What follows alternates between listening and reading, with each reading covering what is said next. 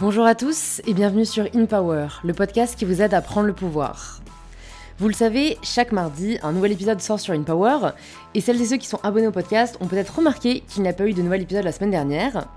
C'est parce que je reviens tout juste d'une retraite de méditation et de yoga, et que j'ai déconnecté pendant une semaine. Vous me connaissez, on veut du vrai, donc je me voyais pas trop partager un épisode programmé.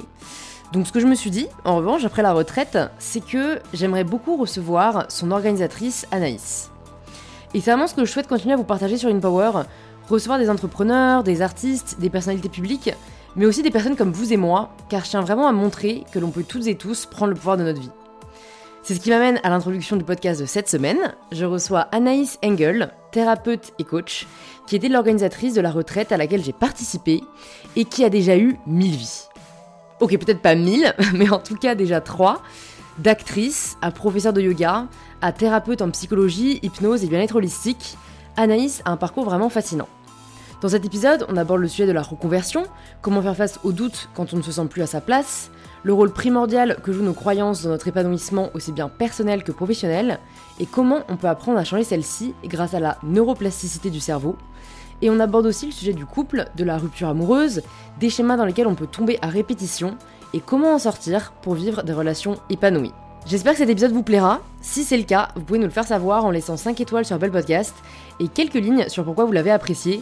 Je lis vos retours chaque semaine et ça me fait toujours hyper chaud au cœur. Vous pouvez aussi vous abonner directement sur l'application que vous êtes en train d'utiliser pour recevoir gratuitement les épisodes à venir sur InPower. Et je suis ravie de vous inviter à rejoindre ma conversation avec Anaïs Engel. Nous voici donc, on est quel jour ? Mercredi soir ? Ouais, mercredi. Juste après ma retraite. Je suis censée répondre à des emails là. Mais à la place, on s'est dit, tiens, et si on enregistrait un podcast ? Je suis avec Anaïs, qui va se présenter elle-même, mais juste pour vous recontextualiser. Celles et ceux qui me suivent sur Insta savent, j'ai fait une retraite de méditation et de yoga pendant une semaine. Putain, ça va vraiment passer vite. Aux États-Unis, où habite Anaïs, qui est l'organisatrice de cette retraite, d'où je ressors très apaisée. Voilà, je vous renvoie vers le post que j'ai fait un peu résumé, j'allais dire sum up. Je suis désolée si là il y a des anglicismes qui vont bien dans le podcast parce qu'on est entre des Français et des Américains et des Américaines, donc voilà. La retraite était en anglais aussi, donc. Ouais, et bon, voilà, je parle déjà trop, donc Anaïs, chère Anaïs, pour celles et ceux qui ne te connaissent pas encore, est-ce que tu peux te présenter de la façon dont tu le souhaites ? Merci Louise. Alors, qui suis-je ? Alors oui, moi je m'appelle Anaïs et j'habite aux États-Unis depuis 1 an et demi et je m'installe en tant que thérapeute. C'est hyper étrange en fait aujourd'hui comme terme. On sait plus ce que ça veut dire thérapeute, comme on sait plus vraiment ce que ça veut dire coach. C'est vrai que c'est des termes qui émergent, qui ont commencé à émerger il y a quelques années, qui émergent de plus en plus, qu'on utilise un peu à outrance et on sait plus vraiment ce que ça veut dire. Alors moi, ce que je fais... Moi, j'ai étudié la psycho, j'ai étudié le coaching, la PNL, j'ai étudié l'hypnose. Avant ça, j'ai surtout été prof de yoga. Alors, c'est rigolo, j'ai pas du tout commencé comme ça. J'ai commencé par un conservatoire d'art dramatique à Londres. Parce qu'à l'époque, c'était ma passion. Et quand on m'a demandé quelles études je voulais faire, j'ai commencé par m'inscrire en Hippocagne. Et juste avant de rentrer en prépa, je me suis dit, non mais en fait, j'ai pas du tout envie de faire ça. Je me suis dit, j'ai un flashback de moi 2 ans plus tard, complètement malheureuse, toute pâle, avec des cernes jusqu'en bas des joues. Et je me suis dit, non mais c'est fini, j'ai pas envie de ça. Qu'est-ce que j'ai vraiment envie de faire ? Une école de théâtre. Donc j'ai auditionné à Londres et j'étais prise.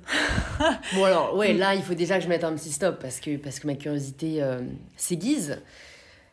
D'où te vient cette prise de conscience ? Parce qu'à 18 ans, c'est déjà super jeune pour dire non à la voie toute tracée, la sécurité, les attentes sûrement de ta famille. Qu'est-ce qui fait que déjà tu te dis ça et que tu as le courage de complètement chambouler tes plans en fait pour aller vers l'inconnu ? Ouais, alors je t'ai fait un résumé un peu rapide, mais en effet c'était pas si simple que ça. J'ai déjà confronté le regard de mes parents et surtout le jugement qu'ils pouvaient avoir dessus, c'était pas forcément facile. Donc quand j'ai pris ma décision de ne pas rentrer en prépa, je me suis pas tout de suite tournée vers le théâtre. Pendant quelques mois, pour me chercher, pour être sûre, j'ai fait 6 mois de droit. J'ai passé mes premiers examens de droit avec succès, mais alors vraiment, j'étais pas à fond dedans, quoi. Et je me souviens encore, j'étais à Lyon à l'époque, donc moi je suis lyonnaise, et donc j'étais à Lyon, je me suis inscrite en dernière minute quand je ne suis pas rentrée en prépa, je me suis inscrite à la fac de Lyon, à Lyon 3, en droit.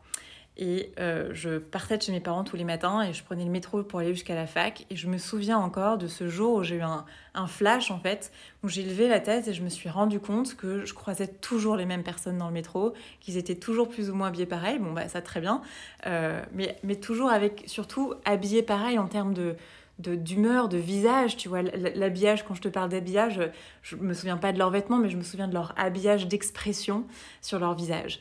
Je me souviens d'avoir toujours ce visage qui était terne, qui était mal éveillé, qui était un peu tristoune parfois. Et je regardais autour de moi et personne n'avait vraiment l'air heureux à 7h30 le matin, à 8h le matin, d'aller bosser, en tout cas de prendre ce métro-là dans cette direction-là ou d'aller à la fac, etc. Alors il y en a sûrement qui étaient heureux autour de moi, mais alors c'était pas la perspective que j'en avais, et je me dis qu'en fait ces gens-là, c'était sûrement le miroir de ce que j'avais à l'intérieur, c'était sûrement moi-même qui me projetais sur les autres, et je me suis rendu compte que c'est moi qui était vraiment pas heureuse là-dedans, quoi. Donc je me suis dit non, je veux pas passer ma vie comme ça à suivre un chemin qui est pas le mien, et j'ai un peu freak out, tu vois, j'ai eu un peu une prise de panique, si tu veux. Je suis rentrée le soir et j'ai dit à mes parents ah mais j'arrête tout, la seule chose que je kiffe en ce moment, c'est le théâtre, donc c'est ce que j'ai envie de faire. Ils m'ont dit non mais ça va pas la tête, il faut finir le droit, au moins tu passes ton diplôme de droit, t'as déjà arrêté la prépa, etc. Et finalement, en leur parlant un peu, ils ont fini par comprendre que vraiment c'est pas ce qui me rendait heureuse et que j'avais besoin de suivre quelque chose qui me passionnait sur le moment pour m'épanouir et peut-être faire quelque chose de ma vie qui me plaise, quoi, et pas quelque chose qu'on me dit de faire parce que c'est bien d'avoir un titre, parce que c'est bien d'avoir un job.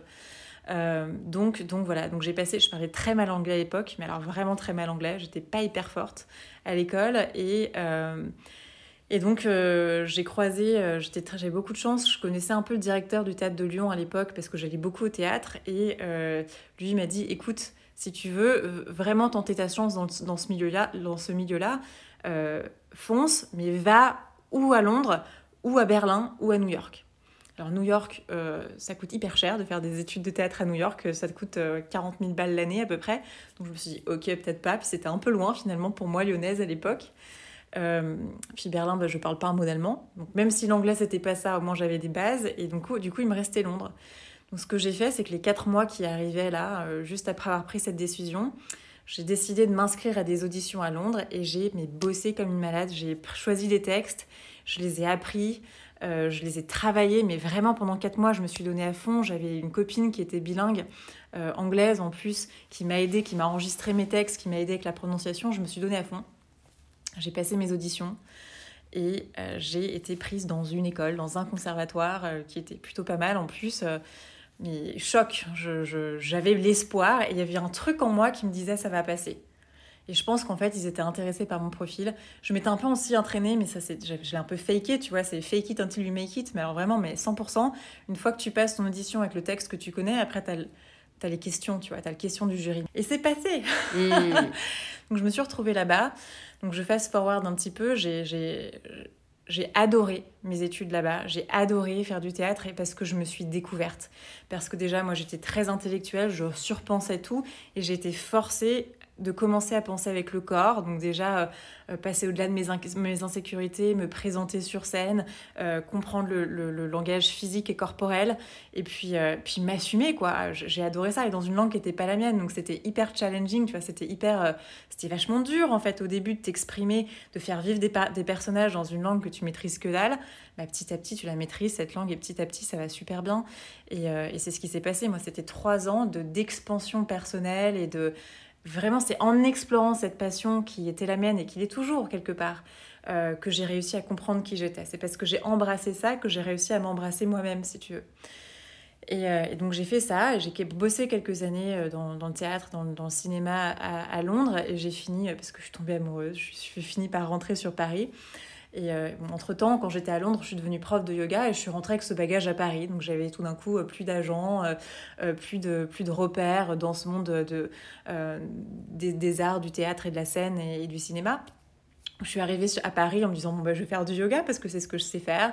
Donc j'ai commencé à donner des cours, à m'intéresser de plus en plus à la méditation.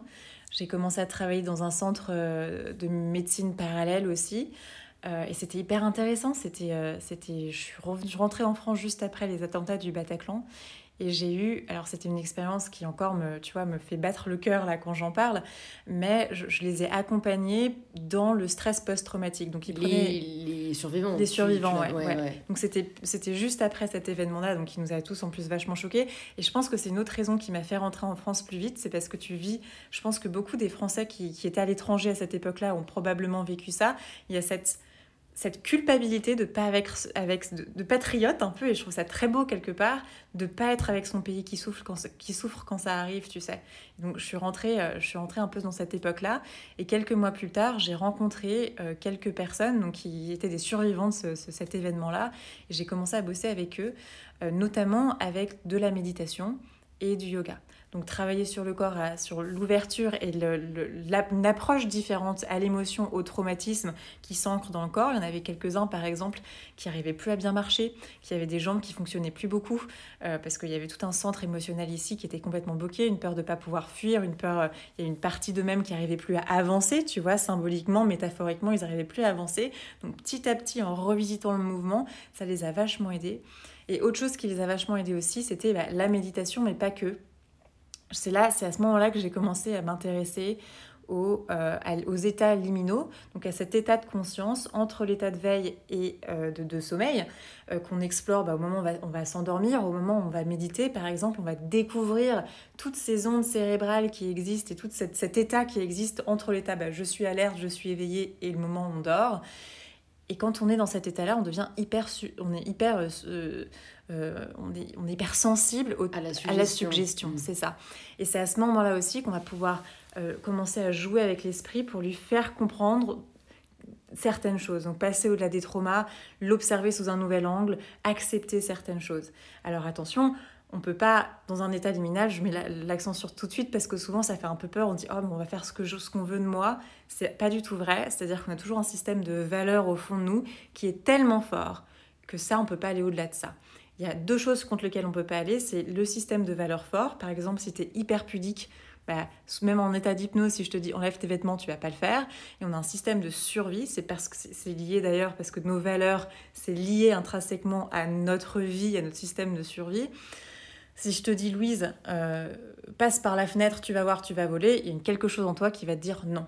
Par contre, dès que le cerveau comprend que c'est bon pour lui, c'est extraordinaire ça, c'est notre inconscient qui travaille toujours en notre sens. Dès que tu lui expliques, c'est un peu comme un enfant si tu veux, dès que tu lui expliques bien les choses, il comprend et il va avancer dans ce sens-là.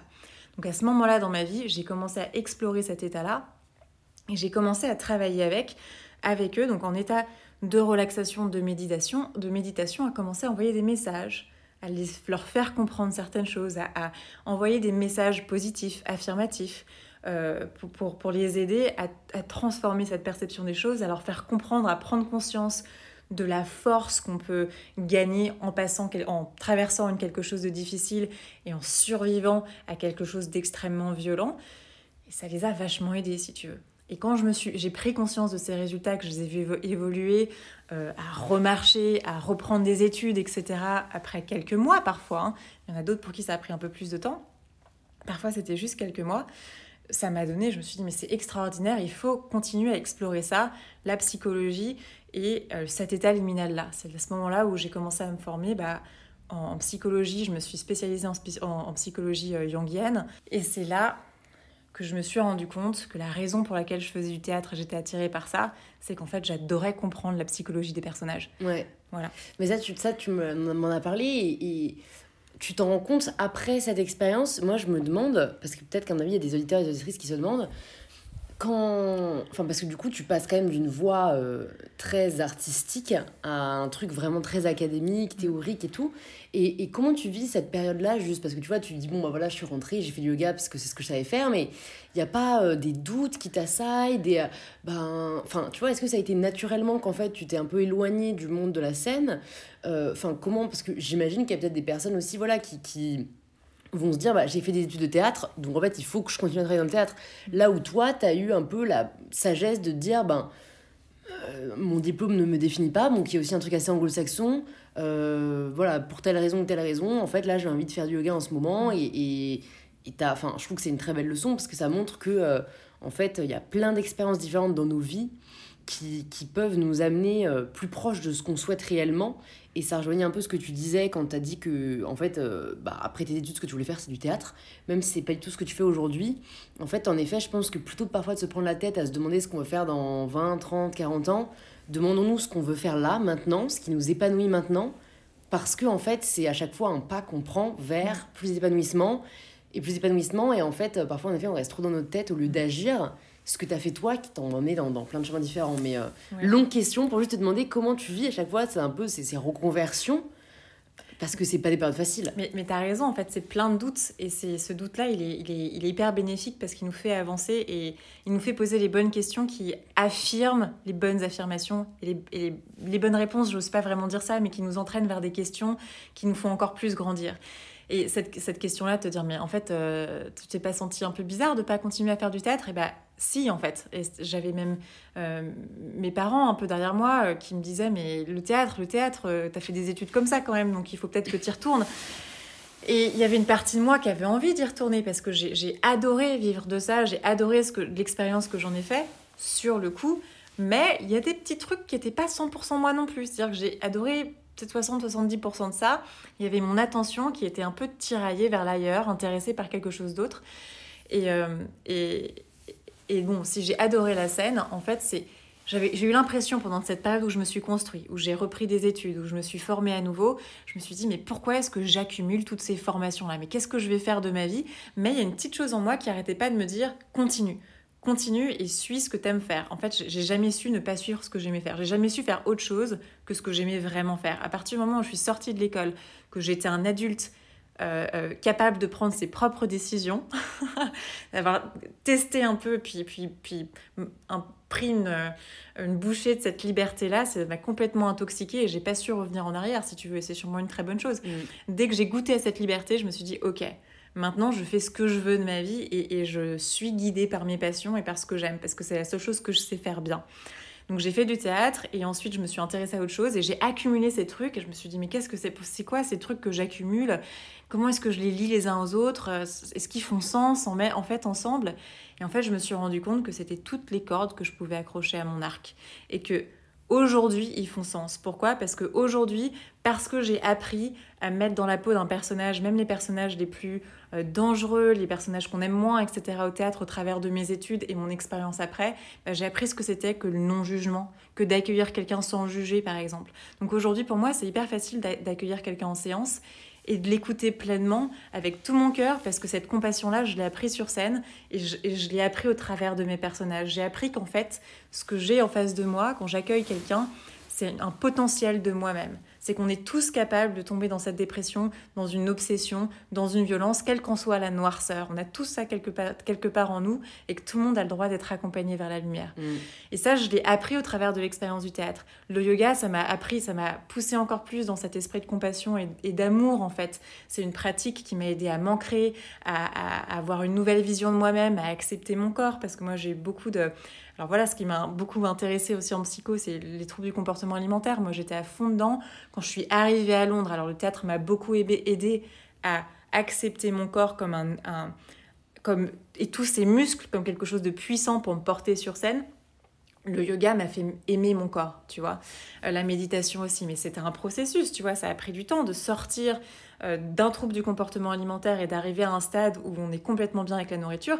Ça m'a pris plusieurs années, si tu veux, où j'ai appris à me comprendre et où je me suis tournée vers des thérapeutes quand j'ai commencé à comprendre l'outil thérapeutique, tu vois.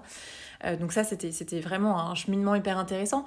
Et ensuite, toutes ces expériences-là, le yoga, les retraites de yoga, prendre conscience, par exemple, et tu l'as vécu cette semaine, qu'en une semaine d'intensif, de retraite, de travail sur soi, et ben c'est pas comme...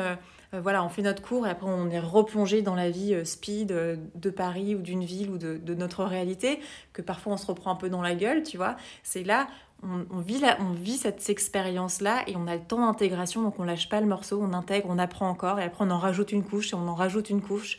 C'est comme un fast-forward, tu vois, c'est une façon d'aller beaucoup plus vite. Et voilà. Et ce dont je me suis rendu compte, c'est qu'on avait ces formules-là. Donc ça, je l'ai appris par le yoga.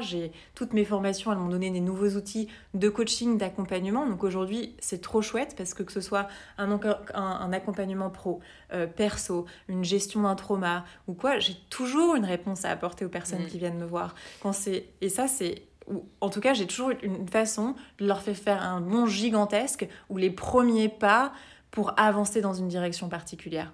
Et ça c'est parce que j'ai eu plusieurs formations et toutes ces cordes-là, c'est parce que j'ai su aller chercher ce que j'adore. Et j'avais pas vu ça à l'époque. Je me battais, tu vois, je me fouettais dans le dos. Je me disais, mais pourquoi je fais ça? Où est-ce que je vais aller avec tous ces petits trucs, toutes ces micro-formations que je fais ou toutes ces formations qui n'ont pas de sens les unes avec les autres? Comment je vais lier tout ça? Finalement, quelques années plus tard, elles prennent forme et elles font sens et elles m'ont apporté aujourd'hui le bagage pour accompagner comme moi j'ai envie d'accompagner et aider les personnes avec une touche qui est vraiment la mienne, quoi. Et tu te dirais quoi, Anaïs, il y a 8, 9, 10 ans, si tu pouvais, parce que je me dis que... Enfin, je me mets à la place des personnes qui peut-être sont dans ces périodes de doute ou qui se trouvent pas cohérentes. Et bon, juste se dire, un jour, ça fera sens. Tu vois, je trouve que c'est pas hyper rassurant. Qu'est-ce que tu donnerais comme conseil à ces personnes ? En effet, un jour, ça fera sens, c'est pas satisfaisant. Mais par contre, ce qui est satisfaisant, c'est chacune des étapes à partir du moment où on prend des décisions qui sont alignées avec qui on est. C'est-à-dire que le conseil que je donne, c'est... Il faut suivre ses rêves parce qu'ils sont là pour une raison. En général, on a envie de faire quelque chose où il y a quelque chose qui nous intéresse et parce qu'on est potentiellement très bon en la matière. Parce qu'il y a une chose en nous qui vibre à fond quand on s'intéresse à ça. Et tu vois, par exemple, on parlait récemment, cette semaine, on a évoqué la question avec plusieurs participants des traumatismes et notamment du trouble du trouble de l'attention, ADHD, etc. Et c'est intéressant parce que ces troubles-là, c'est pas vraiment des troubles, c'est-à-dire que tout le monde est potentiellement un trouble de l'attention. Plus on est plus ou moins sensible à ça, donc on est plus ou moins attentif, pas attentif. Mais quand tu fais un truc qui te passionne, que tu sois ADHD, pas ADHD, t'es concentré, tu mets de la passion dedans, tu mets de l'amour dedans, tu mets de l'énergie et t'es pas vraiment à court d'énergie. Pourquoi ? Parce que cette chose, elle te nourrit en même temps. À partir du moment où tu décides de vivre, parce que moi, je suis comme ça, j'étais diagnostiquée avec ça... Voilà, aujourd'hui, ce que j'en pense, quoi. Parce que maintenant que je vis de mes rêves, que je m'intéresse, que je ne vis que de mes passions et de mes valeurs, qui sont la psychologie, accompagner les gens, découvrir des nouveaux outils pour les accompagner plus loin. Enfin, j'adore faire ça, quoi. J'adore. Et je vais jamais... J'arrive toujours à aller dans cette direction, à mettre de l'énergie là-dedans parce que je kiffe. Il y a toutes les cellules de mon corps qui sont excitées à l'idée d'aller explorer, de trouver la réponse à un problème, à trouver une solution. J'adore ça. Tu vois, on en parlait dans l'épisode avec David Laroche. Enfin, on a fait 2 épisodes. Je vous invite à l'écouter. Si jamais c'est pas encore le cas parce qu'ils sont vraiment cool. Et il disait si vous n'avez pas de motivation, c'est que c'est pas le bon rêve. C'est un peu violent. Mais il y a vraiment une part de vrai où c'est vrai que moi souvent je procrastine ce que j'ai pas vraiment envie de faire. Alors je pense pareil comme tu dis pour le trouble d'attention, on est plus ou moins sensible selon nos personnalités, mais c'est un autre point sur lequel je voulais rebondir parce que je trouve que t'as une philosophie, c'est pas, enfin si c'est une forme de philosophie mais intéressante de la considération des troubles. Donc, soit trouble du comportement alimentaire, trouble de l'attention, différents troubles psychiques ou même physiques, où pour toi, beaucoup ont la même source. Et ça rejoint un peu le bouquin que je suis en train de lire, là, que j'avais aussi partagé sur Insta de Louise Hay. Donc, je vais pas dire ce qu'elle dit dedans, parce que bon, je pense qu'on sera amené à en parler, mais c'est vrai que moi, ça m'a fait vachement bizarre, parce que dans notre monde moderne, qui a vachement tendance à mettre une étiquette, à donner un médicament pour chaque... maladie et franchement le but c'est pas de lancer un débat parce que déjà dans mes vidéos YouTube sur l'arrêt de la pilule ça lance des énormes débats parce que j'ai choisi de faire une voix un peu plus naturelle et de parce que j'ai le sentiment que la plupart du temps c'était un pansement qu'on mettait et qu'on ne résolvait pas le réel problème au fond. Et en fait, c'est vrai que je m'étais jamais dit que ça pouvait être le cas pour tout ce qui touche au psychologique. Tu vois, on nous dit tellement c'est génétique, tu vois, plein d'excuses qui peuvent toi-même te faire intérioriser le fait que t'es comme ça. Et donc, je me demande, est-ce que tu peux nous parler un peu de ça ? Est-ce que d'où ça vient, cette théorie selon laquelle, en fait, on peut tous avoir un trouble et on peut tous aussi en sortir. Et quel est en gros le principal remède à ça? Alors même si bien sûr j'invite chaque personne à se faire accompagner, mais juste explorer, tu vois, juste ce sujet de bah en fait vous n'êtes peut-être pas doomed, je vous avais dit il y aurait les anglicismes, vous n'êtes pas condamné à une étiquette qu'on vous a posée. Putain, c'est hyper intéressant ce que tu dis, il y a plein de trucs, je sais même pas par où commencer. C'est cadeau. Ouais. Alors, par où commencer? Déjà, quand tu dis, je vais revenir là-dessus parce que c'est par là que tu as commencé, quand tu dis, bah, il faut, si vous n'arrivez pas à vous concentrer, c'est pas le bon rêve, c'est complètement vrai. Et parfois, c'est difficile, mais ça rejoint ce que tu dis après, c'est pour ça que je rebondis là-dessus. Il y a potentiellement une histoire qu'on se raconte.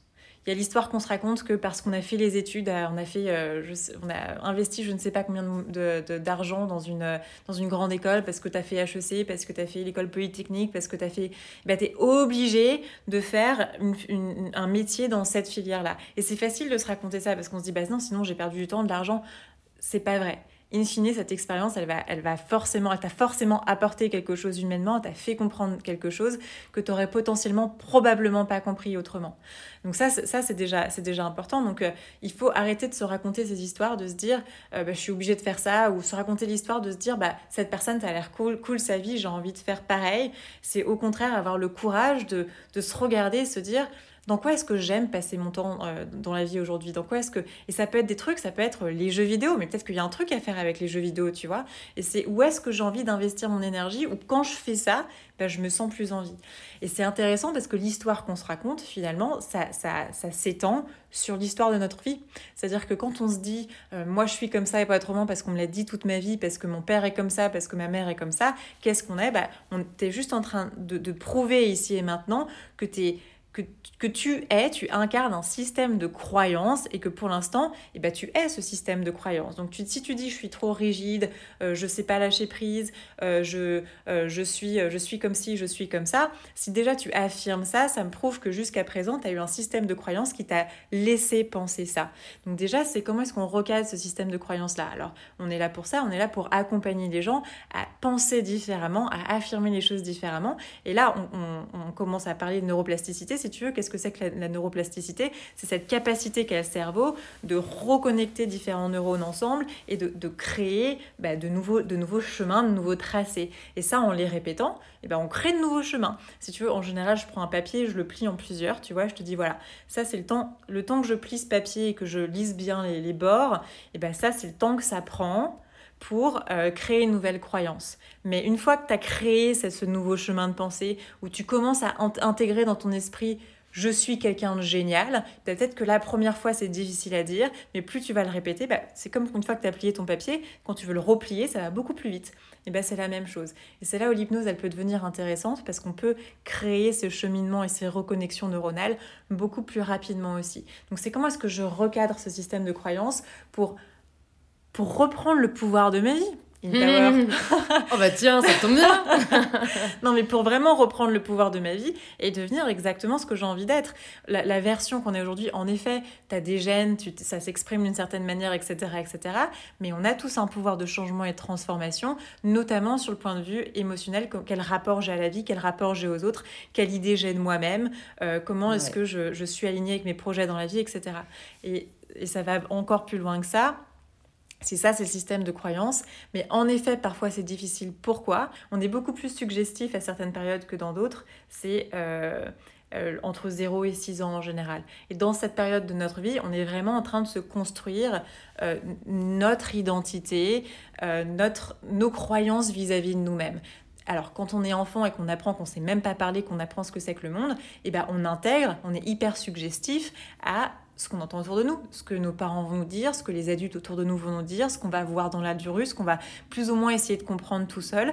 Et potentiellement, il y a des choses qui vont être un peu biaisées, où il y a des traumatismes qui vont se créer, qui aujourd'hui, en tant qu'adulte, peuvent ne pas paraître comme un traumatisme. Aujourd'hui, en tant qu'adulte, tu peux revenir sur un événement de la petite enfance en disant « Ah mais oui, mais ma mère, elle m'a parlé comme ça parce que voilà, elle était en train de souffrir à l'époque, donc je comprends, j'ai de la compassion. » Super, t'as fait ton travail d'adulte, t'as compris. C'est pas pour autant que l'enfant, à cette époque-là, eh ben, il le vivait pareil et peut-être que ça a comme casser un peu quelque chose à l'intérieur de toi pour faciliter la compréhension, ouais. Tu vois, c'est comme si tout d'un coup, cette petite chose cassée à l'intérieur, elle arrêtait de grandir. Et à chaque fois qu'on se rapproche d'une émotion qui est semblable, et ben, ça recommence à faire mal.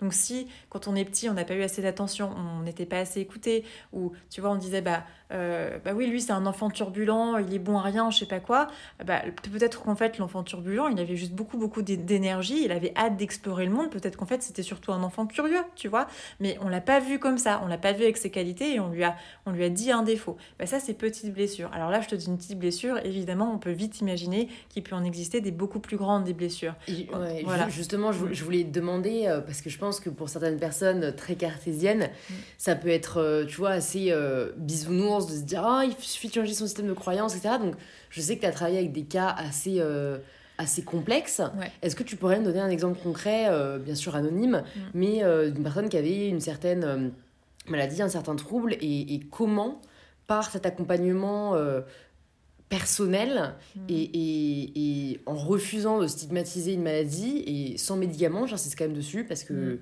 c'est vrai que les médicaments sont d'une aide incroyable, mais c'est pas pour tout le monde, où il y a des effets secondaires qui sont difficiles à supporter. Est-ce que tu peux nous partager un exemple concret ? Ouais, carrément. Alors déjà, par exemple, sur des troubles qui peuvent avoir l'air mécanique, par exemple, il y a des troubles du sommeil, par exemple. Les troubles du sommeil qui sont constants et concrets et qui sont... on a l'impression qu'on a tout fait, qu'on a pris tous les médicaments du monde et que ça marche pas. Il y a peut-être un truc ici. Il y a peut-être un truc qui en fait, il y a peut-être une mémoire, c'est ça, il y a peut-être une mémoire enfouie quelque part qu'on a besoin d'aller explorer. Il y a peut-être une raison pour laquelle, la nuit, en fait, qu'est-ce qui se passe, c'est qu'à l'intérieur de nous, il y a cette petite chose, ce petit traumatisme-là qui revient, qui dit « Hé, j'ai besoin qu'on s'occupe de moi ». Souvent, la métaphore que je prends, tu sais, je te l'ai déjà sortie, c'est celle de la blessure sur la main. Si tu as une grosse blessure sur la main, que tu choisis de la cacher d'un gant pour pas que ça ait l'air trop dégueu, très bien, sur le coup, peut-être que ça a l'air plus joli, mais si tu la laisses sans la soigner, à suinter sous le gant, excuse-moi pour l'image un peu dégueu, ça risque de s'infecter et d'être vraiment moche. Et c'est un peu la même chose. Donc moi, j'ai eu plusieurs cas, par exemple, des cas, c'est hyper classique, d'insomnie qu'on a juste fait quelques peut-être que voyages dans le passé ou quelques analyses symboliques et tout d'un coup ça part, tu vois, ça part comme ça, c'est presque magique. Ou des gens qui ont des tocs, tu vois, de se toucher les cheveux comme ça, c'est magique aussi. Mais je pense qu'il y a des cas qui sont vraiment extrêmes, des cas de... une jeune fille par exemple qui est une nana qui est une nana extraordinaire, qui m'inspire extrêmement, mais le jour où elle est venue me voir, elle est rentrée dans mon bureau et elle était au bord des larmes. Elle me disait voilà, moi on m'a conseillé de venir te voir, mais t'es la dernière personne que je vais voir, sinon je vais me faire enfermer à Sainte-Anne. Et parce qu'elle avait peur d'elle-même, de ses obsessions personnelles, de ses troubles, tu vois, elle avait plein d'idées à tendance pédophilique dans la tête. Elle disait mais moi j'ai peur de faire du mal à quelqu'un, etc., etc. Et en fait tu creuses, non seulement tu te rends compte que elle c'est une personne formidable, que la peur de faire du mal à un enfant c'est ce qui influence son système de pensée actuel, et que la raison pour laquelle l'enfant il est considéré ici, c'est que elle a vécu un traumatisme quand elle avait 4 ans qui était en relation avec sa mère. Voilà, donc en fait l'enfant de 4 ans il était là et le trouble sexuel, la raison pour laquelle c'était lié à la sexualité, c'était aussi que elle avait un attachement un peu, elle avait une codépendance affective qui était très très forte, donc ça relève d'un manque de confiance en soi et d'un manque d'amour de soi qui est très important, tu vois. Donc qu'est-ce qu'on a fait ? On allait vérifier ce qui était en train de se passer, on allait faire un retour vers le passé, donc on appelle ça une régression, on a fait un retour vers le passé pour comprendre où est-ce qu'il y avait une émotion qui était bloquée, qui n'a jamais été gérée. Souvent, c'est un passage de la vie qui est complètement oublié par le cerveau. Donc, on allait voir ce qui se passait. Et à côté de ça, on a travaillé sur l'archétype de l'enfant intérieur, sur ce qu'on appelle du reparenting. Donc, on a revu la relation aux parents, on a appris à pardonner plusieurs choses, on a retrouvé nos qualités de vie, on s'est réaligné avec qui on était. Et naturellement, une jeune fille qui... était complètement au bout du trou, qui faisait des choix qui n'étaient pas forcément très sains pour elle, qui abusait potentiellement de certaines substances, etc., s'est retrouvée à avoir du fun, à continuer à avancer dans la vie, à faire la fête quand elle a envie, mais en créant des projets à côté, en changeant de boulot, en changeant de mec. Et en 6 mois, c'était une personne complètement changée, si tu veux. En 1 an, c'est devenu une super power woman, quoi. C'est un truc de malade. J'ai vu des transformations qui non seulement sont spectaculaires, mais qui sont aussi rapides. Après, il y a d'autres transformations, tu vois, des traumas, la perte d'un être cher, la perte d'un enfant, des traumatismes qui sont de l'ordre de la perte ou des séparations qui sont hyper délicates aussi, où on dit mais j'arrive pas à passer au-delà de ça, et qui en quelques séances, tout d'un coup ont compris ça différemment, ont intégré les choses d'une façon différente et sont soulagés. Parfois même les émotions fortes. Alors c'est vrai que le deuil c'est quelque chose de particulier, on travaille aussi avec le temps, donc on apprend à gérer les émotions jusqu'au moment où on peut accompagner la personne à aller au-delà si elle l'a toujours pas fait toute seule. Mais parfois, même surtout sur des ruptures ou sur des pertes comme ça où l'émotion paraît ingérable, on apprend on apprend au corps à la gérer autrement et ça a l'air beaucoup plus léger. Et déjà ça, c'est la première étape pour prendre une grande bouchée d'oxygène et pouvoir faire un nouveau pas en avant dans la vie, tu vois. Ouais. Donc c'est marrant parce que là tu me dis donne-moi un cas et en fait j'en ai tellement, tu vois, j'en ai tellement qui me vient à l'esprit. J'ai jamais abordé, je crois, le sujet des ruptures sur mon podcast déjà parce que j'en ai pas vécu vraiment. Et pourtant, on avait rompu brièvement la dernière avec Jules et je sais que plusieurs personnes m'avaient demandé sur Insta d'en parler. J'avais choisi de ne pas en parler parce que Jules ne préférait pas qu'on en parle et en soi, c'était pas... c'était un cas tellement précis que je pense que ça n'aurait pas parlé à beaucoup de monde. Mais c'est certain que j'ai vécu ce truc de... Waouh, tout d'un coup, ça devient vraiment le poids de tes journées. C'est difficile de penser à autre chose. Est-ce que tu aurais des outils concrets à partager aux personnes qui sont peut-être en train de vivre une rupture ou qui des outils peut-être concrets. En vivre... Toi, je sais que tu as vécu une période très difficile aussi. Et que, même si... c'est bien de le dire aussi, tu vois, t'es pas contre la médecine moderne, t'as pris des médicaments, ça a été une béquille, comme tu me dis souvent, mais c'est vrai que t'as choisi de pas te reposer là-dessus et de mettre d'autres outils d'utiliser d'autres outils pour en sortir sur le long terme. Donc ouais, est-ce que t'aurais des petits remèdes de grand-mère contre les cœurs brisés, ou en tout cas, qu'est-ce qui est touché en nous quand il y a une rupture, et qu'est-ce qu'on peut faire pour essayer peut-être d'accélérer le processus de guérison, parce qu'on sait que le temps guérit les blessures. Alors, tu vois, mais... C'est une question qui est hyper intéressante et hyper complexe à la fois. Alors tu me dis des petits tips, je vais y penser un peu et je vais essayer de trouver des réponses à l'issue de ce que je vais te dire là, mais la rupture elle est hyper intéressante parce qu'il y a plusieurs façons, il y a plusieurs niveaux de relations humaines, et alors je vais décrire les plusieurs cas qui existent, et ça pourra potentiellement aider les personnes à comprendre comment ça marche. Et mine de rien, déjà comprendre comment ça marche, comprendre ce qui se passe, ça nous apaise quelque part. Ça nous apaise déjà parce qu'on se dit « Ah, ok », ça nous aide à mettre les choses en perspective, et déjà c'est une source d'apaisement. Alors, la façon dont on crée un couple... Il y a plusieurs choses qui rentrent en jeu. Il y a le côté social, donc je viens de tel milieu social, je veux quelque chose de complètement opposé ou de quelque chose de complètement similaire. Moi, j'apprécie la musique et j'aime aller faire du billard et je sais pas, cette personne elle aime ça aussi. Voilà, il y a l'aspect un peu social de ce qu'on voit en l'autre, de ce qu'on aime. Il y a l'aspect physiologique qu'on ne maîtrise pas, c'est le côté animal en nous, on ne sait pas pourquoi, on aime une odeur, il y a une hormone qui nous attire, on ne se rend pas hyper compte parce qu'on n'a plus ces sens-là qui sont assez développés en tant qu'humain, mais ça joue un rôle dans pourquoi on est attiré par l'autre. Et il y a l'aspect psychologique, donc on va être vite attiré par un profil qui est complémentaire au nôtre ou très similaire. C'est comme on dit « Ah, on est pareil » ou « Oh, on est tellement complémentaire », tu vois. Alors le problème là-dedans, c'est qu'on oublie d'être sa propre personne, entière et réparée. Et souvent, on arrive dans la vie, on arrive au monde, on a forcément entre la période de 0 et 6 ans, moi je ne connais personne qui n'a pas vécu de trauma entre cette période-là, donc on n'est pas tout à fait complet comme personne, on n'est pas la personne optimale, bourrée de confiance, de bonne confiance, je parle pas d'ego et de crise de l'ego ici, mais de juste confiance en toi, en soi, de être heureux avec la vie, etc. C'est difficile d'être parfait sur le plan émotionnel et personnel et identitaire quand on est jeune et quand on n'a jamais fait de travail, tu vois, c'est presque impossible. On en reparlera peut-être, mais tu vois, la relation, la façon dont on voit encore trop en France, mais ça, je suis en train de changer, je suis hyper contente que ça change. Aujourd'hui, la thérapie, c'est plus comment je deviens My Better Self. Décidément, voilà. Entre le pouvoir de ma vie et My Better Self, on a la totale. Comment est-ce que je deviens la meilleure version de moi-même ? Et c'est à ça que ça sert la thérapie, le coaching, plutôt que de « je suis fou, il faut que je me soigne », tu vois, ce qui n'est pas du tout le cas. Ouais. Non, mais ça, je tiens vraiment à citer dessus. Bon, je pense que de toute façon, si vous écoutez ce podcast, vous avez cette ouverture d'esprit-là, surtout que j'ai déjà reçu plusieurs fois. Enfin, j'ai reçu une psychiatre, j'ai reçu des psychologues, etc. Mais je trouve qu'on parle de plus en plus de la comparaison au sport, pour la santé physique, et ben d'aller voir un thérapeute, une psychologue, un psychiatre, c'est juste la salle de sport de votre cerveau, de votre mental, et c'est hyper sain. Et je crois que je l'ai dit dans un épisode, mais je vais le redire, les consultations de psy seront remboursées à partir de janvier 2022. Parce que c'est un vrai sujet, tu vois, ouais, financier, c'est... Donc voilà, parenthèse refermée. Et c'est un énorme pas, ça c'est clair, quoi.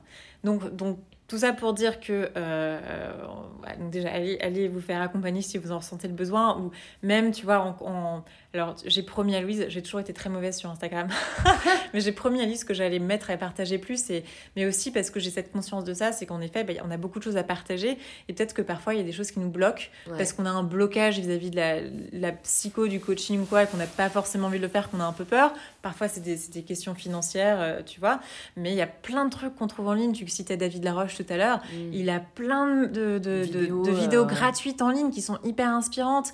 Moi je te promets, Louise, et en plus j'ai trop de chance parce que je sais que maintenant elle va me botter les fesses si je le fais pas je vais commencer à poster, parce qu'en effet je me rends compte à quel point je l'ai toujours fait à l'oral et puis volontiers autour de moi, mais c'est vrai que ça peut profiter plus, et voilà, il y a plein de podcasts autour de ça, c'est hyper intéressant. Mais pour revenir à nos moutons et à nos ruptures amoureuses. Donc on a cette tendance à être attiré par un profil psychologique qui ou nous complète, ou on a l'impression qu'on est pareil, et ça c'est confortable si tu veux. Le problème c'est que du coup c'est un peu l'effet coup de foudre, et moi je dis attention aux effets coup de foudre, et je te dis ça aussi d'un point de vue expérience et personnel, parce que je suis tombée dans le panneau mais tellement de fois, et même en connaissant ce processus, même en connaissant cette théorie, on se fait un peu rattraper facilement, on l'oublie facilement, tu vois. Enfin, donc quand on a l'impression de voir en l'autre quelque chose de complémentaire, encore une fois, on en revient à ces histoires qu'on se raconte. On idéalise l'autre facilement, on se raconte des histoires, on a l'impression qu'on est parfait l'un pour l'autre, etc. Et on entre dans cette période qu'on appelle la période lune de miel, qui dure en général entre 6 mois et 1 an, c'est ça. Entre 6 mois et 1 an. Et cette période-là, on a l'impression que l'autre est parfait, il y a tout qui se passe bien, etc. Puis petit à petit, on rentre de plus en plus dans l'intimité, dans la vie de l'autre. Ça arrive souvent avec les couples, par exemple, qui aménagent ensemble très vite.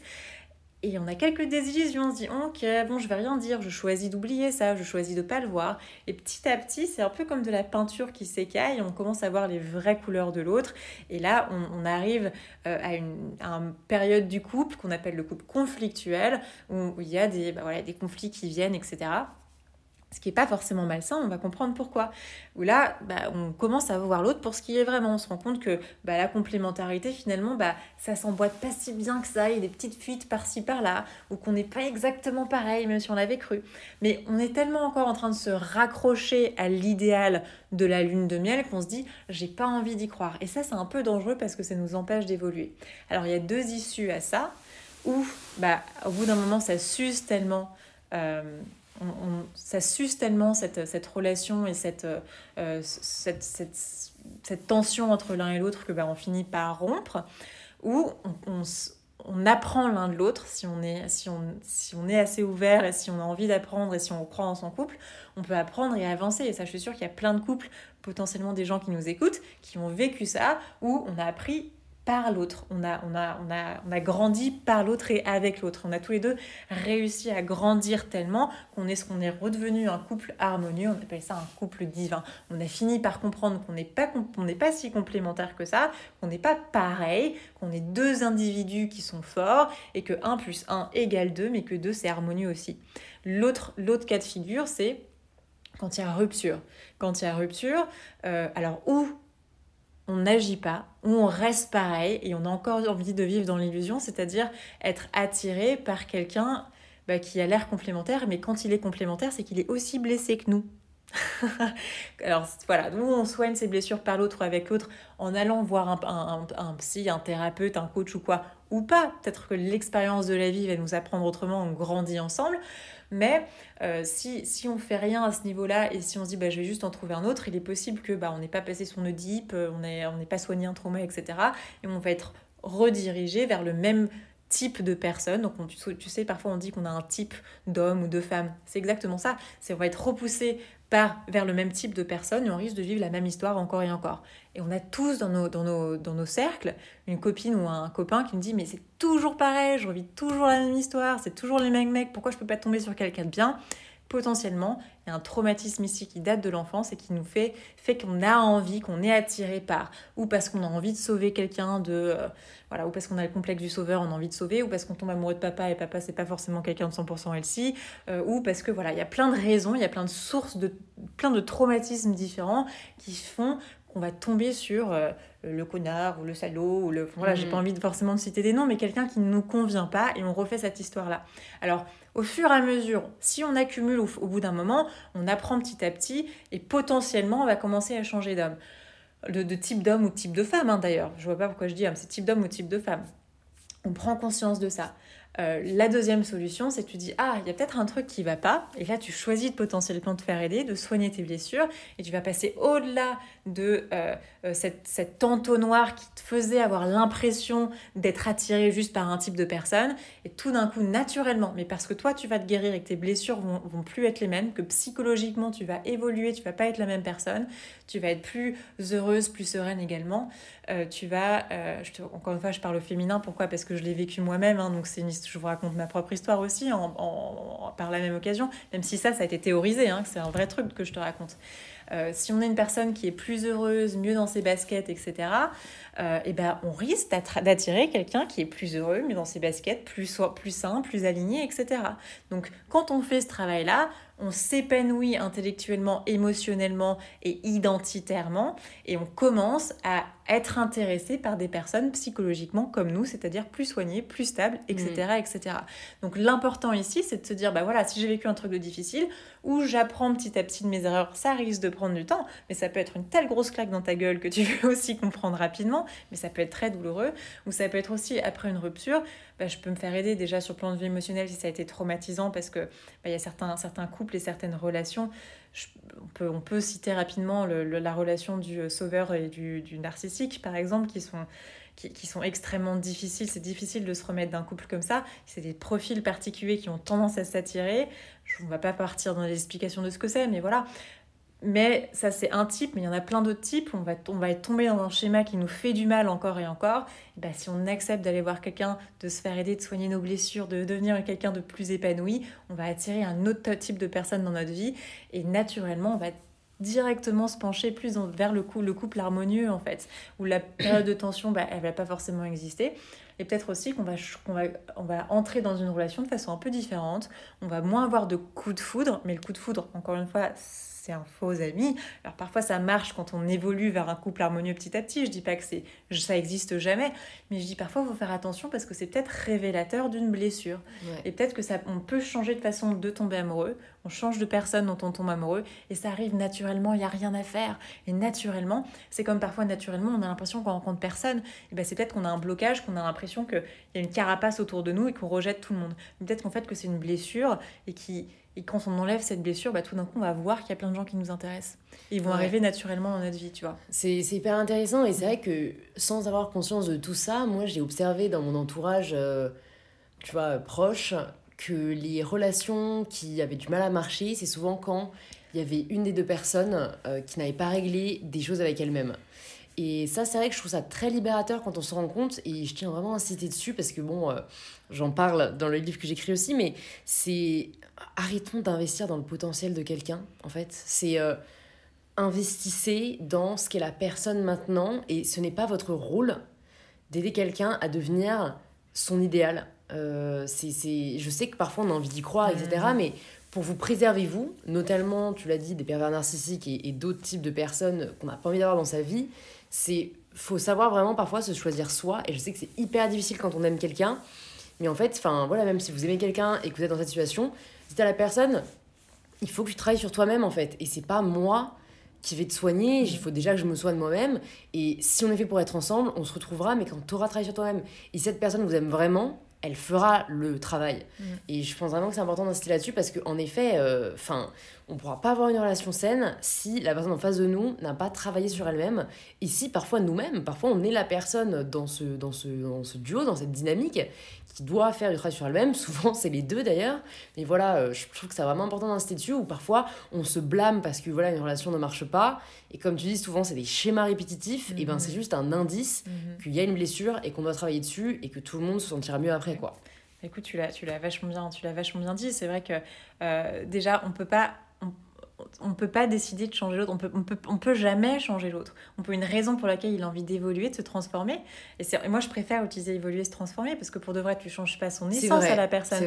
Mais tu peux le faire évoluer, le faire grandir, tu peux le soigner. Tu vois, parfois, les gens, même les narcissiques, c'est pas des gens qui sont profondément mauvais, même si c'est ça qu'ils vont partager avec le monde sous certaines formes, tu vois. C'est des gens qui sont profondément blessés, tu vois, c'est bête. Mais, et ça, cette décision de se soigner, d'aller mieux, d'évoluer, c'est une décision qu'on ne peut que prendre pour soi-même. S'il y a quelque chose en nous qui dit je veux pas, je suis pas prêt, ça ne marchera pas. Surtout, on va pas le faire en fait. On va pas faire le travail. Et t'es bien placé au cours de cette retraite, par exemple, on a tous évolué cette semaine. C'est du boulot d'évoluer. Ouais. C'est du boulot. Mais ce qui est chouette, c'est que toutes les marges de ce process, de ce processus, c'est satisfaisant et ça nous apporte une certaine joie, une certaine satisfaction. Et c'est vrai que c'est très important de rappeler qu'on n'est pas là pour sauver l'autre, qu'on peut pas sauver l'autre, qu'on ne peut que se sauver soi-même, et que souvent, c'est difficile de dire que c'est toujours l'autre le problème. Tu vois, c'est intéressant ce que tu disais à l'instant. L'autre n'est pas responsable de nous rendre heureux. Quand on est avec quelqu'un parce qu'on a l'impression que la personne nous rend heureuse, c'est la preuve fondamentale qu'on a quelque chose en nous à soigner.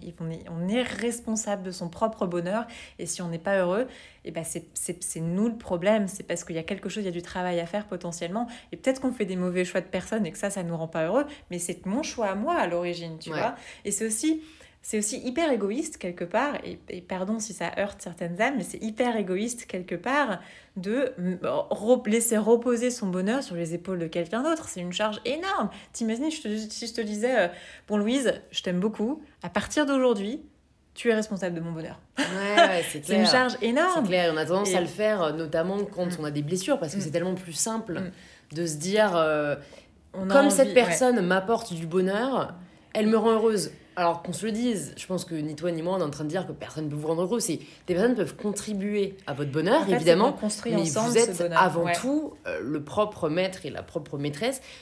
Aparté, mais ça me saoule vraiment, parce qu'à chaque fois j'utilise le terme maîtresse maintenant.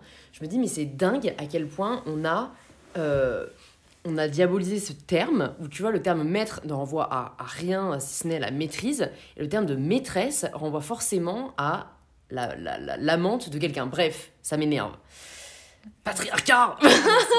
C'est non, mais bon, c'est juste bon. Voilà, vous êtes chacun et chacune au pouvoir de votre vie, et donc de vos relations aussi. Et en effet, c'est hyper important de réaliser que on est avant tout capitaine. On va utiliser le mot de capitaine dans son bateau, parce que, comme tu dis, c'est trop de travail de faire reposer ça sur les épaules de quelqu'un d'autre. Ça peut être des contributeurs, mais pas à l'origine d'eux. C'est qu'on commence à construire quelque chose ensemble et on vit des choses heureuses à deux. Mais tu imagines bien que quelqu'un d'heureux plus quelqu'un d'heureux, ça crée un mécanisme de super bonheur, si tu veux. C'est, en effet, les personnes autour de nous, ça peut être des gens qui sont fun, et qui ont fait des trucs intéressants, et c'est super.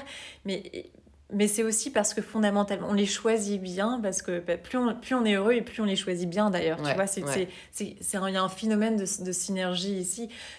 En fait, le problème en effet, les gens qui sont autour de nous vont contribuer à rajouter du bonheur dans notre vie. Et à rajouter, c'est comme du sel, c'est comme les épices dans un plat, tu vois. C'est des petites épices qu'on rajoute, et c'est quelque chose en plus qui est super chouette. Mais make the food. Le truc, c'est que si jamais la personne en face qui a un libre arbitre décide de partir, il part avec ton bonheur, et t'as l'impression qu'il est parti avec une partie de toi, et c'est ça qui fait mal. C'est que tout d'un coup, souvent d'ailleurs dans les ruptures, on va se dire j'ai l'impression qu'il y a une partie de moi qui est morte, ou j'ai l'impression qu'on m'a enlevé une partie de moi-même. C'est vrai que j'aime pas le terme de moitié. J'en parlais dans le livre. Non, c'est pas votre moitié du tout, c'est vous êtes vous-même, une personne, et il y a un extra, mais c'est leur donner le pouvoir. Et c'est là où ça fait peur, c'est que mine de rien, qu'on y pense ou qu'on n'y pense pas, inconsciemment on sait que si la personne vient à disparaître on n'est plus pareil, ben on a toute une partie de notre bonheur qui va mourir avec, ou qui va disparaître avec, ou qui va nous être piqué avec, ou enfin, voilà, tu le présentes comme tu veux. Mais c'est leur donner trop de pouvoir sur notre vie, quoi. Ouais. Beaucoup trop. Alors que si tu es une personne entière qui profite de ce moment avec l'autre, ben c'est complètement différent. Non seulement ça, mais aussi c'est plus facile de profiter de toutes les bonnes choses qu'il a à nous offrir sans attente. C'est-à-dire que si il a la mission de te rendre heureux et qu'il faut qu'il fasse ça pour te rendre heureux, etc., etc., bah, s'il ne le fait pas, tu vas construire de la frustration et potentiellement de la colère envers cette personne-là. Alors que si tu es là pour accueillir sans attendre vis-à-vis de l'autre parce qu'il n'a pas la mission de te rendre heureux, et bah, toutes les petites choses de la vie, toutes les petites surprises, les petits sourires, les petites attentions, etc., c'est que du plus et tu le vis comme du plus. Et si ce n'est pas là, et bah, tu n'es pas frustré, tu n'as pas de la peine à cause de ça, tu vois. Et ça, c'est très important, parce que souvent on dit « Ah, bah non, bah, il ne fait plus de mots doux, il fait... Bah, » voilà. Donc c'est un minus, tu vois, c'est quelque chose en moins. Alors que si c'est que des choses en plus, et bah, on a une base qui est ma base, moi, je suis heureux normalement, basiquement, je suis un super bon gâteau, et la personne en face, et bah, tu rajoutes les toppings, un peu de crème chantilly, un peu de copeaux de chocolat, une petite cerise par-ci, par-là. Et c'est ça l'autre, c'est comment est-ce que je fais un gâteau encore plus beau, encore meilleur, mais la base, si elle est déjà savoureuse et onctueuse et pleine de chocolat, en tout cas pour moi, et ben c'est super. Ça, c'est notre base de notre gâteau, notre base de notre vie, nous-mêmes, notre identité. Il faut qu'elle soit forte, il faut qu'on trouve notre source de propre bonheur, qu'on soit assez fort et assez soigné pour décider d'être heureux. Et là, à partir de là, c'est trop cool. Le reste, c'est que du bonus, quoi. Je pense qu'il y a peut-être des personnes là qui écoutent et qui se disent « Ouais, j'aimerais bien, mais mon copain ou ma copine est pas du tout dans ce délire-là. » Enfin, voilà, tu vois, il y a aussi forcément quand nous, on a envie de changer, qu'on sait que la personne en face est potentiellement voilà, vraiment la bonne personne, ou en tout cas quelqu'un avec qui on a envie de passer du temps, mais qu'elle est moins réceptive. Je pense au livre parce que je sais que ça peut être un bon moyen doux d'entrer dans une phase de changement. Mmh. Est-ce que tu aurais des livres à nous recommander, à lire pour nous ou à offrir pour entrer peut-être dans cette démarche d'évolution? Je trouve que c'est en effet un terme encore plus pertinent que changement, parce que, personnellement, j'ai lu les livres ces dernières semaines qui m'ont vachement aidée. Et, encore une fois, je vous ai partagé sur Insta, mais je pense que tu en as d'autres qui peuvent nous aider.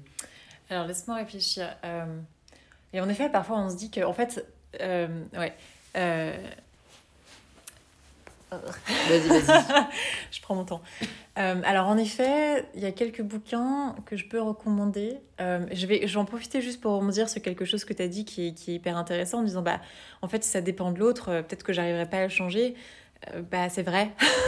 Et c'est une réalité qui peut être un peu douloureuse et qui peut être un peu difficile.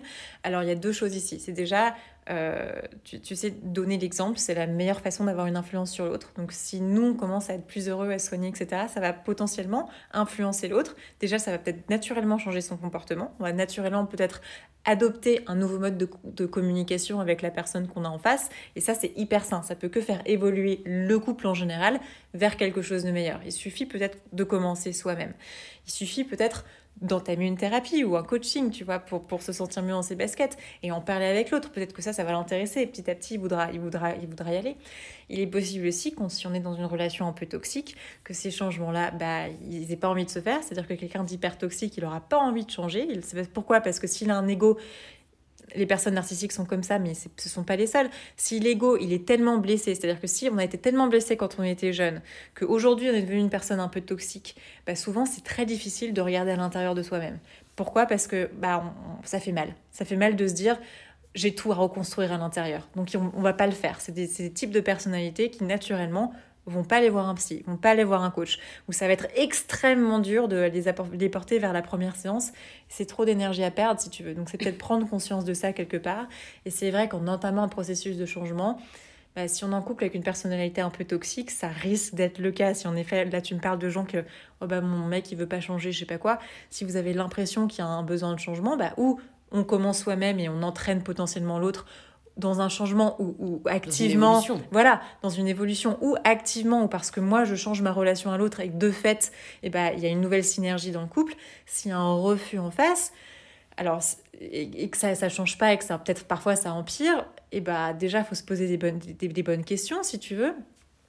Et après, nous, en devenant un être humain plus fort, plus heureux, plus stable, plus solide, plus soigné, il est possible qu'à un moment donné, tu dis « Oh, mais qu'est-ce que je vois en cette personne, en fait ?» Donc potentiellement, il risque d'avoir un changement. Mais attention, ce que je dis là, ça peut faire peur parce qu'on peut se dire, pour quelqu'un qui a une tendance à être un peu codépendante, par exemple, on peut se dire « Ah, mais j'ai pas envie de partir, ça fait super peur. » Mais quand on est soigné, on n'a plus peur. On est hyper fort. Et on commence à se dire « Ah bah cette relation, je vois en quoi elle est bien pour moi et je vois comment je peux apporter de l'énergie pour soigner le couple. » Et c'est possible, je l'ai vu plein de fois. C'est vraiment possible. En commençant un changement qui vient de nous-mêmes, on commence toujours... Le changement, il est forcé de venir du jeu. On ne peut pas changer le dessus. Il faut qu'il vienne du jeu, mais ça peut provoquer une nouvelle synergie dans le couple. Si on grandit, il est possible qu'on se rende compte que la personne en face potentiellement est toxique, mais parce qu'on est grand, on a grandi, parce qu'on est soigné, parce qu'on est évolué, on n'a plus peur, on se casse et ça devient facile, tu vois. Donc ça, c'est le cas de figure des toxiques. Mais pour, à mon avis, des personnes qui sont juste sceptiques, mais qui ne sont pas fermées au changement, est-ce que tu as des livres à recommander ? Alors, des livres à recommander. Dans ce cas particulier-là en fait, non. Là, c'est assez large ce que je te demande parce que au fond, cette personne-là, le but, c'est pas de lire des livres sur le couple, tu vois. C'est, à chaque fois, on en revient à la même chose, c'est... comment on soigne ses blessures, c'est ça dont tu nous parles depuis le début. Alors il y a un livre que je sais que tu as lu qui s'appelle Les cinq blessures qui empêchent d'être soi-même de Lise Bourbeau. Bourbeau. J'ai une petite dyslexie de DAB, ça m'arrive super souvent. Et alors ce nom-là, voilà. Alors oui, il y a les cinq... Voilà, alors ce que... Attends, je me redresse. Vas-y. Excuse-moi, tu vas devoir faire plein de coupes. T'inquiète. Alors oui, il y a un livre, en effet, que je peux te recommander, mais tu l'as déjà lu. Je recommence. Donc oui, il y a en effet un livre que je peux recommander, je sais que tu l'as déjà lu, ça s'appelle « Les cinq blessures qui empêchent d'être soi-même » de Louise Bourbeau. Lise Bourbeau. De Lise Bourbeau. Qu'est-ce que je dis, Louise ? Ouais. Attends, je recommence encore. Je vais y arriver. Alors en effet, je peux commencer par un livre qui m'a beaucoup marqué personnellement, je sais que tu l'as lu également, qui s'appelle « Les cinq blessures qui empêchent d'être soi-même » de Lise Bourbeau. Qui est un super bouquin, qui est une très belle première approche de la psychologie jungienne et qui rassemble un peu certaines blessures décrites par Jung. Donc elles ne sont pas forcément toutes présentes, mais c'est essentiel si tu veux. Elle démocratise le langage psychologique et c'est ça qui est important. Elle le fait super bien, c'est hyper accessible, c'est des bouquins qui sont tout petits, qui sont très faciles à lire. Les premiers chapitres sont un peu une claque dans la figure quand on n'a pas forcément envie de voir où est-ce qu'on pêche un peu, tu vois, où est-ce qu'on n'est pas forcément bien construit ou bien soigné.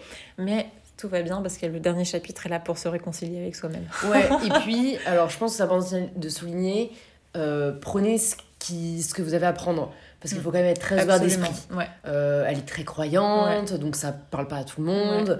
Ouais.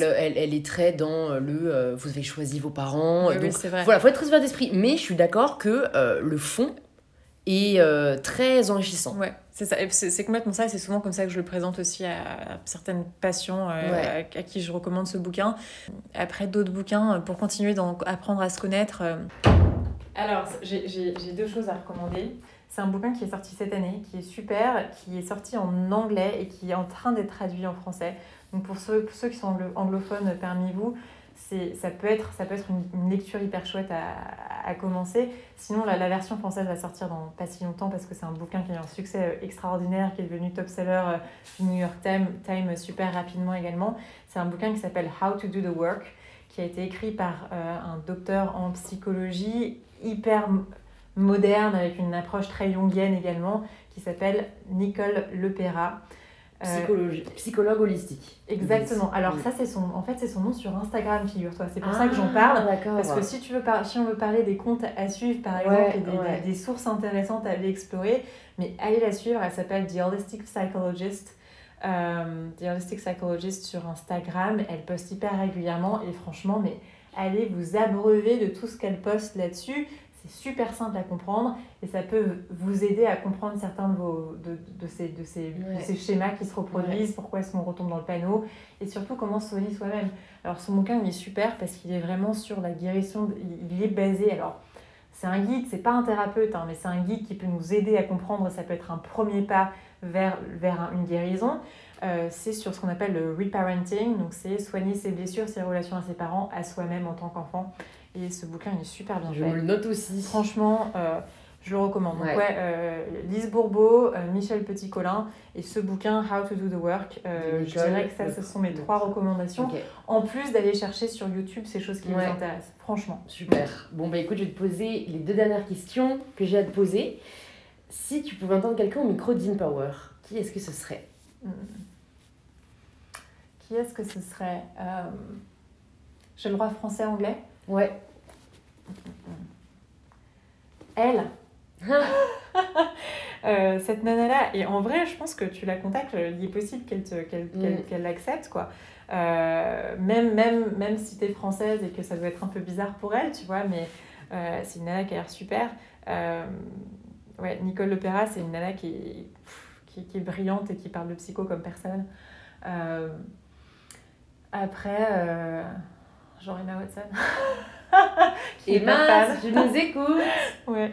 Écoute, la dernière question, tu la connais, c'est qu'est-ce que ça signifie pour toi prendre le pouvoir de sa vie ? Ah, on en a parlé juste avant. Pour moi, c'est prendre le pouvoir de sa vie, c'est apprendre à se connaître finalement. C'est être capable, avoir le courage d'arrêter de se raconter des histoires et de connaître, d'apprendre à reconnaître ses valeurs, c'est-à-dire où est-ce que je mets de l'énergie dans ma vie, où est-ce que j'ai envie d'en mettre, et de commencer à vivre comme ça, commencer à vivre en fonction de ce qu'on aime et en fonction de ce qu'on a envie de donner au monde. À partir du moment où on arrive à comprendre quelles sont nos valeurs, c'est-à-dire arrêter de se raconter nos valeurs. Souvent, quand on dit « c'est quoi vos valeurs ?» Pour moi, c'est la générosité, l'argent, la famille...